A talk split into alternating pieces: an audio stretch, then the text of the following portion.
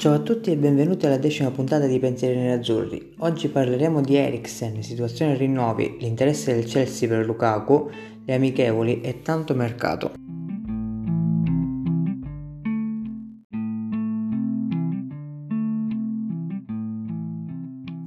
Dal 2 agosto Inzaghi può finalmente contare sul gruppo al completo. Infatti sono rientrati anche Barella, Bastoni, Lautaro e Perisic.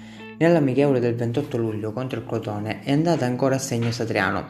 Splendida la partita di Cialanoglu, il turco nel 6-0 finale ha fatto un gol e tre assist ed ha fornito una prestazione superlativa, mostrando anche un'ottima intesa con Brozovic, anche lui autore di un bel gol e di un assist. Bene anche Di Marco, che tra l'altro è andato a segno anche lui.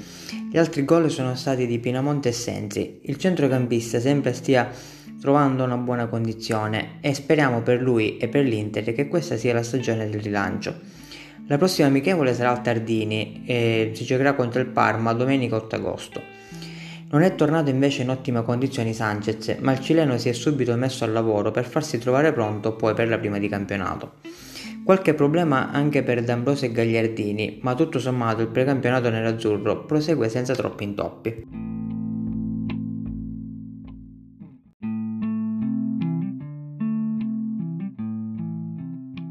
È rientrato a Milano Christian Eriksen. Il giocatore sottoporrà dei controlli medici per capire se ci saranno o meno le possibilità di rivederlo in campo con la maglia nerazzurra. Nel migliore delle ipotesi è comunque difficile un rientro prima dei sei mesi.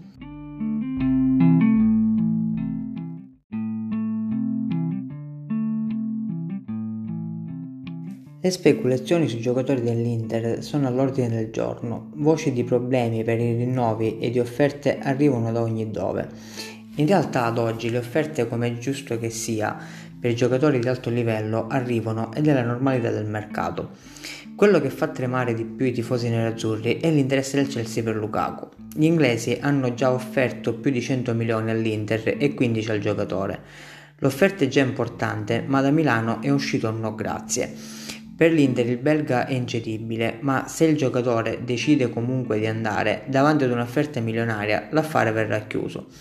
Big Rom è oggi il simbolo dell'Inter, ma è chiaro che i nerazzurri non possono garantire lo stesso ingaggio che garantirebbe all'attaccante del Chelsea.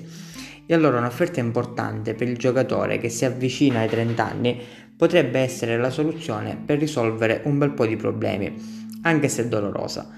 L'input spetta comunque al belga. In caso del Dio sarebbe importante investire nel modo giusto parte dei soldi ricavati dalla cessione. Si dovrà cercare un giocatore forte con un ingaggio più basso e probabilmente più giovane. Al momento i nomi che circolano sono Correa e Vlaovic e anche Zapata, ma bisogna prima capire se ci sono veramente i margini per questo tipo di operazione e cosa ne pensa Lukaku. Non dimentichiamo comunque l'esempio di Ibra per Eto e soldi. Sappiamo tutti come è andata a finire. In attacco sembra comunque che Inzaghi voglia un reparto con 5 elementi. Se parte Lukaku è sicuramente da escludere la partenza di Martinez.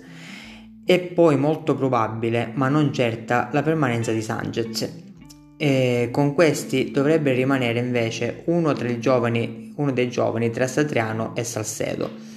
Il quinto nome dovrebbe invece arrivare dal mercato. Rimangono forti i nomi di Keita e Scamacca, ma visto che il mercato degli attaccanti, come abbiamo già capito, è in forte subbuglio, non si escludono comunque delle importanti sorprese.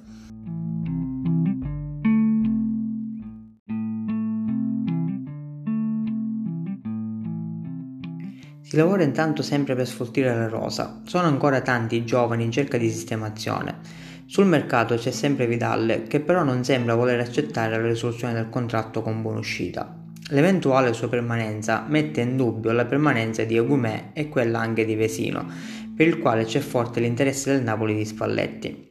Nengolan finirà sicuramente presto al Cagliari. Lazzaro invece aspetta offerte e non trascura l'ipotesi relativa al Benfica. Pinamonti sembra conteso tra il Cagliari e l'Empoli. La priorità della dirigenza è però al momento l'esterno di destra. Nandez è sbarcato in Sardegna, ma dovrebbe essere solo questione di dettagli affinché possa prendere un volo verso Milano. L'uruguaiano però è visto più come un centrocampista, quindi non si esclude un altro arrivo. E L'Arsenal ha aperto negli ultimi giorni al prestito con diritto di riscatto per Baglierin, ma l'Inter sta temporeggiando perché preferirebbe Dumfries del PSV, che però continua a richiedere l'obbligo di riscatto al posto del diritto. Per l'olandese eh, sta lavorando sotto traccia a Raiola, l'agente del giocatore, che ha comunque da tempo dato il suo sì all'Inter. Le buone prestazioni di Di Marco e l'assenza di offerte per Perisic invece potrebbero bloccare qualsiasi tipo di trattativa per un altro arrivo sulla sinistra.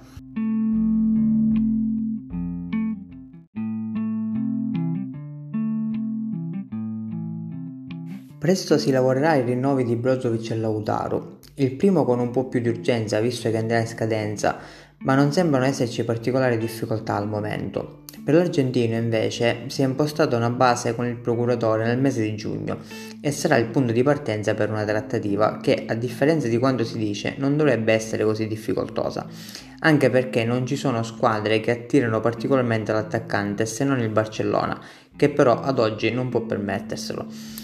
Chiarisco che non c'è ancora un accordo, ma non ci sono, almeno al momento, frizioni fra le parti e tra fine agosto e dopo il mercato si intavoleranno i discorsi.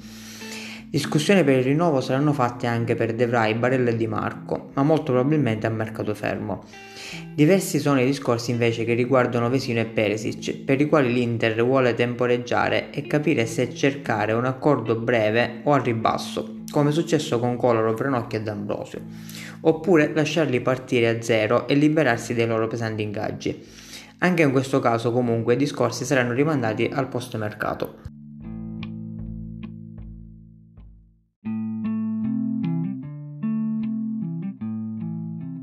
Grazie a tutti quelli che mi seguono e alla prossima puntata.